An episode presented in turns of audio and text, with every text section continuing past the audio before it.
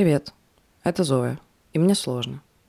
Вы, наверное, заметили, что в пятницу не было выпуска. Дело в том, что на прошлой неделе я сходила к психиатру, и пока что я адаптируюсь к таблеткам, где мне повысили дозу, и разбираюсь и принимаю свой диагноз. На этой неделе я, скорее всего, расскажу, что да как. А пока хочу попробовать говорить не только на темы, которые выворачивают меня наизнанку, но и о каких-то более приземленных, но все еще важных вещах. И сегодня понедельник, и я хочу поговорить о мотивации и работе, потому что понедельник день тяжелый. Я чувствую, что во мне много вещей про менеджерство. Мне нравится выстраивать системы, налаживать, чтобы они работали. Наверное, моя задача в работе — это не только создавать крутой контент, но скорее создавать команды, которые будут создавать крутой контент. И менеджерство — большая часть моей жизни. И в плане там изучения, и в плане мысли, и в плане работы. И меня очень бесит, как у нас пытаются одинаково относиться ко всем людям на работе.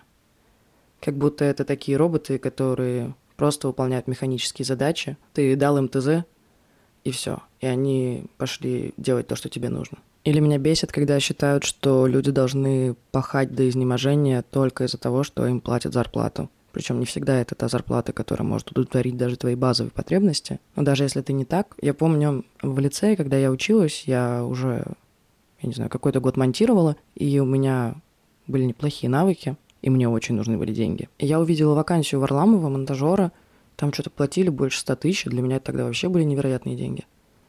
Да и сейчас звучит как что-то супер классное. Но я почитала всякие истории про то, как он относится своим сотрудникам, и мне кажется, что это абсолютно не ок. Ну, типа, они должны быть на связи 24 на 7, э, там огромные объемы работы, и, в общем, как будто такое отношение к людям устарело. На мой взгляд, это абсолютно тупой подход к менеджерству, и меня очень бесит, что он настолько устоялся в нашей культуре.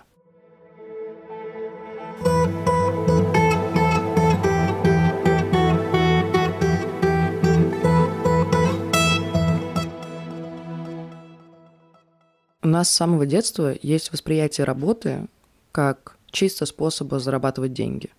По крайней мере, у меня такое есть. Мы очень редко говорим про работу как про удовольствие, как про самореализацию, и часто говорим про работу как способ выжить. Вот все эти истории, что там, ну, у моих родителей, благо, так не было, но родители, которые совмещают три работы просто, чтобы прокормить семью, причем низкооплачиваемые работы это паника, когда у тебя нет работы, и ты ее ищешь. И, в общем, связано с работой очень много негативных штук. Многие из нас идут работать рано, потому что нужны деньги, потому что хочется себе что-то позволить, но ты еще ничего особо не умеешь и не думаешь, что ты хочешь делать. И ты воспринимаешь работу как каторгу, на которой надо отпахать, получить свои деньги и пойти уже в другом месте классно проводить время. И логично, почему такие штуки в целом укоренились в нашем обществе. А, Россия, да и многие, я думаю, другие страны, но мне легче говорить про Россию, потому что я здесь живу, никогда особо не жили в комфортных, хороших условиях. Но я не знаю, там у нас как-то Путин сказал, что средний класс начинается с зарплатой 17 тысяч. Я не знаю, как можно выжить на 17 тысяч. И я средний класс, видимо, уже давно. И когда ты живешь в таких условиях, сложно представить, что можно как-то по-другому сложно искать работу, которая не просто приносит деньги, но еще и приносит удовольствие. И это, конечно, большая экономическая и социальная проблема. Ну, потому что это очень хорошо показывает уровень нашей экономики, нашего уровня жизни, просто существования нашей страны.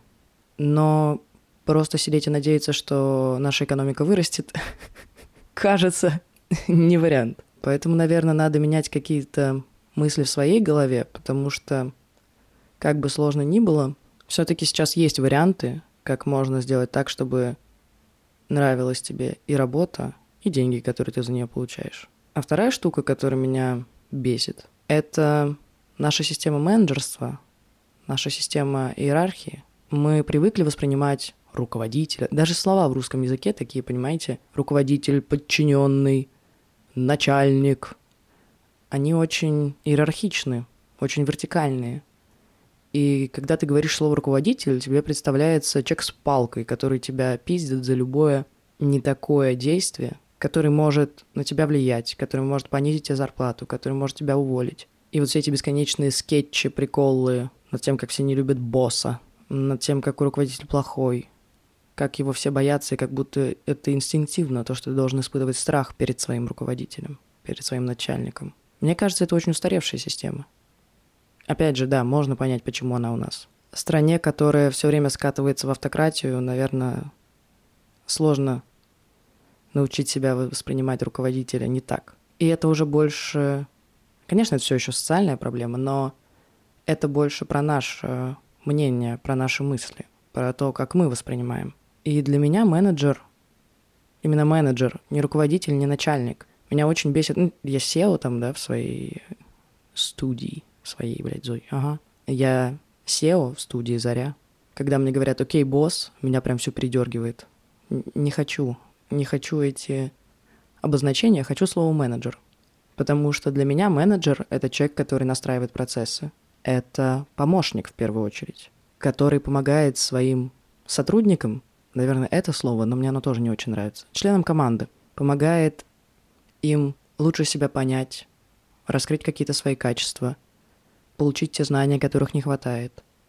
В общем, он настраивает и помогает и людям, и системе, так, чтобы она работала. Потому что люди эффективнее никогда на них орут, никогда их бьют палками, а когда их понимают, принимают и помогают им расти.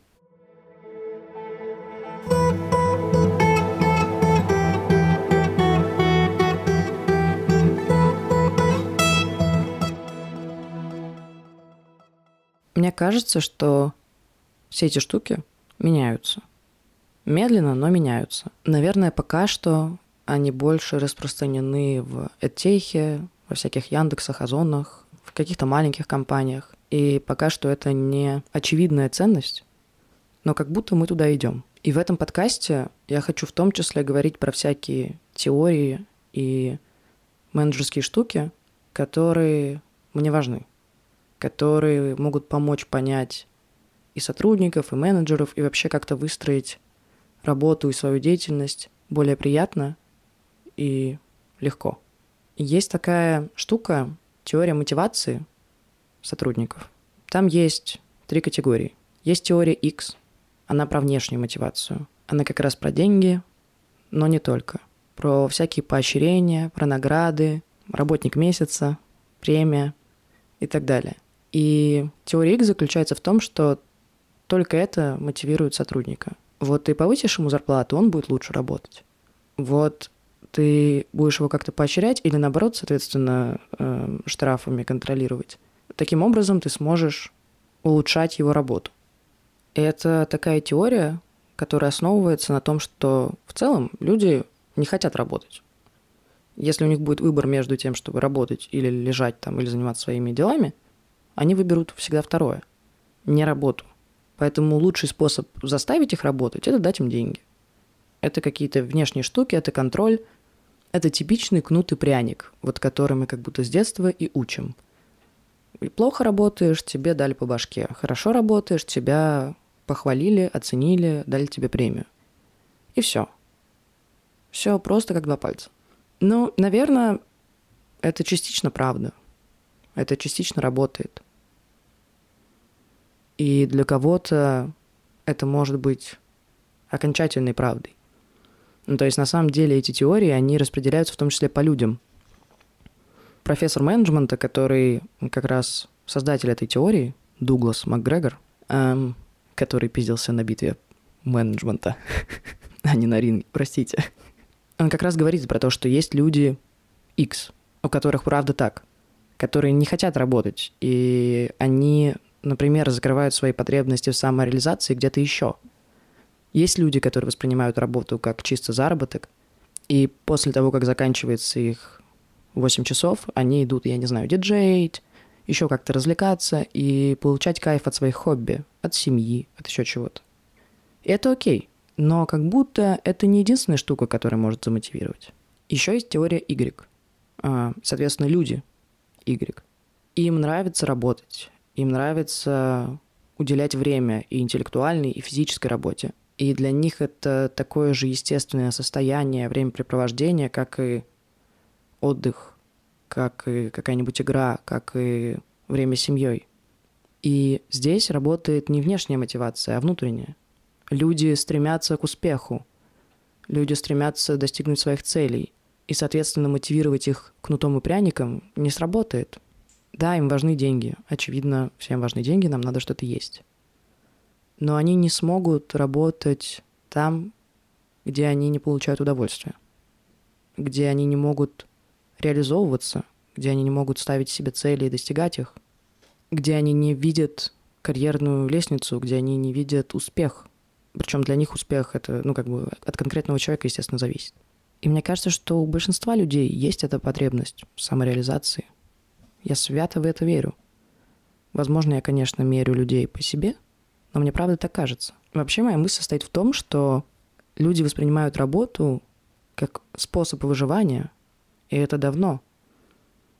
Так и осталась в наших головах эта мысль, что работа нужна тебе для того, чтобы выжить.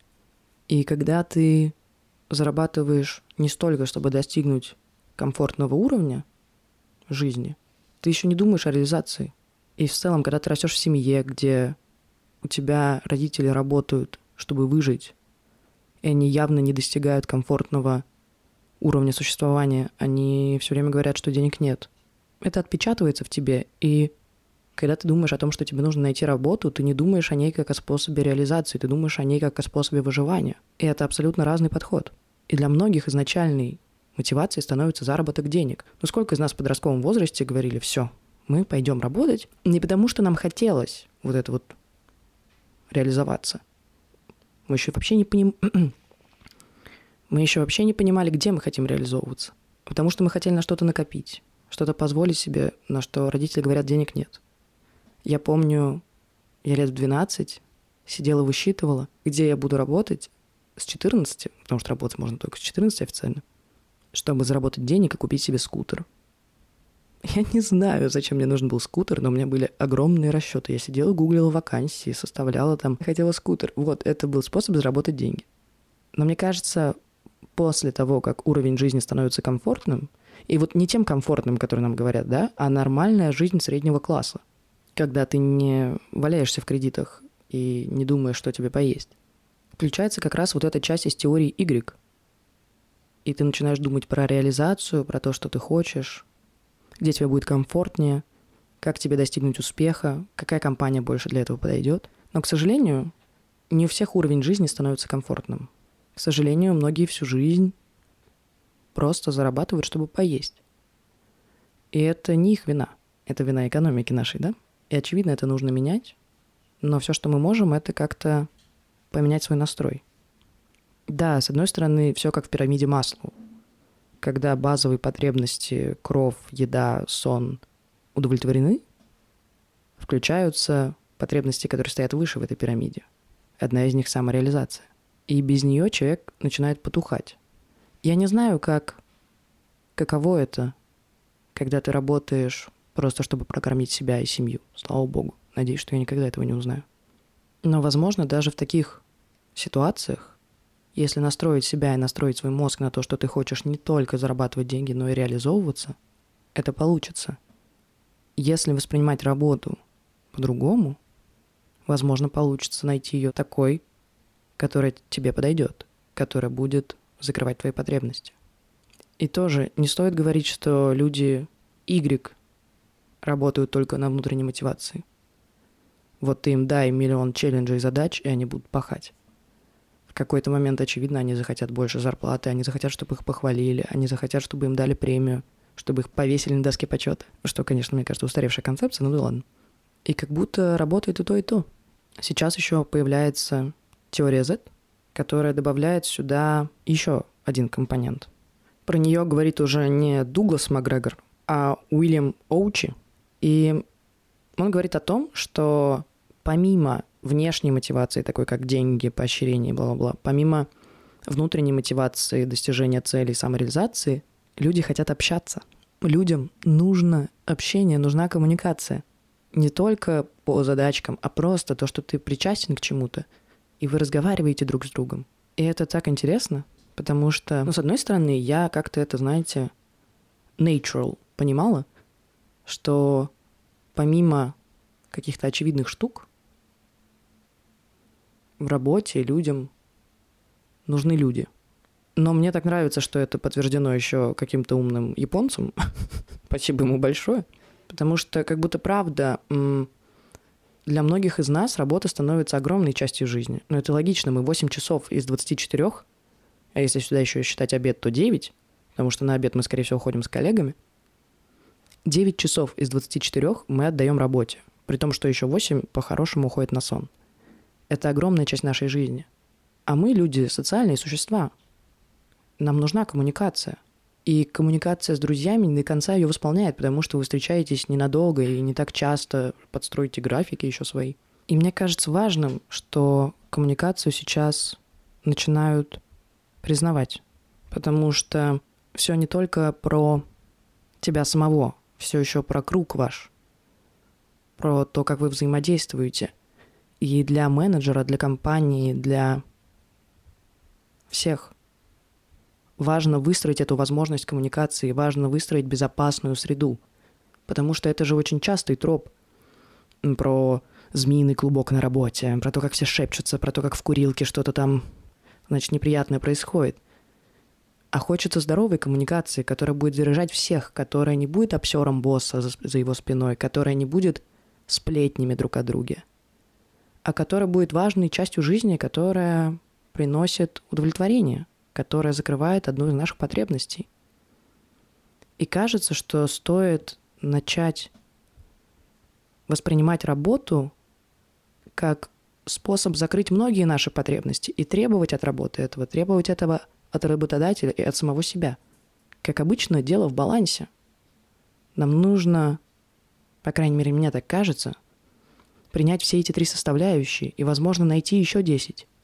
И эту огромную часть нашей жизни делать не в ущерб себе, не как на каторгу ходить, а кайфовать и закрывать разные наши потребности и помогать их закрывать другим. Поэтому хорошей вам рабочей недели, хорошего понедельничного дня и попробуйте прокайфовать. Поболтайте с коллегами. Может, они интересные ребята. Mm-hmm.